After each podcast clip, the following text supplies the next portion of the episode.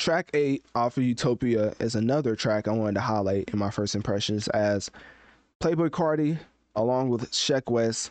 It's a pretty interesting, but a collab I could see coming off of a Travis Scott project, and simply for the fact that Travis Scott already collabed with Lil Uzi off of the Pink Tape. I feel like that track could have easily been on Utopia, but it was on the Pink Tape because of the vibe and the beat. But when you have Playboi Carti, obviously a lot of core Carti fans will say that he's better than Uzi.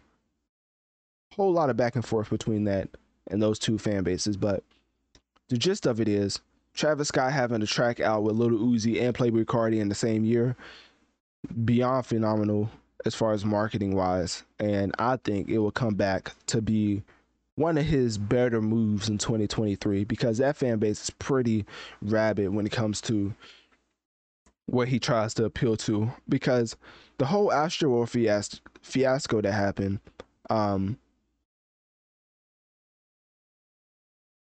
is a result of certain actions via Travis Scott during his performances throughout the years. And that's why I'm gonna leave it at. So with Playboi Carti, Sheck Wes, Travis Scott, all on a track titled Fiend, you already know what type of vibe you're gonna get. And guess what? You get that exact type of vibe. And I think with this being um Travis Scott and Playboi Carti, it really works. Sheck Wes, not gonna lie to you, I don't know last time we heard of him. I think Sheck Wes is under Jack Boy Records. Wait, hold on, let me fact check that. Because there's no reason why this man would be on uh, Utopia. Like, there's a certain um, cool cool table that hip hop has, which is why. Say goodbye to your credit card rewards. Greedy corporate mega stores, led by Walmart and Target, are pushing for a law in Congress to take away your hard earned cash back and travel points to line their pockets. The Durbin Marshall credit card bill would enact harmful credit card routing mandates that would end credit card rewards as we know it. If you love your credit card rewards, tell your lawmakers hands off my rewards. Tell them to oppose the Durbin Marshall credit card bill. You see the reoccurring guests on certain, like Travis Scott, you always get reoccurring features. Tr- Drake, you know, it's like a basically the industry. If you see somebody with a large fan base, you probably want to get him on your album, unless it's gonna because you know he told on Young Thug. But you know that's, that's the point. But anyways, his last single in 2022. Let's see.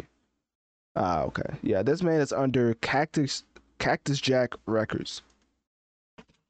I was wondering why he was on Utopia because I was like, bro, ain't nobody asked for Sheck Wes. I ain't even trying to be disrespectful. This is Utopia. Either you gonna have the top of the top or you gonna have a solo track.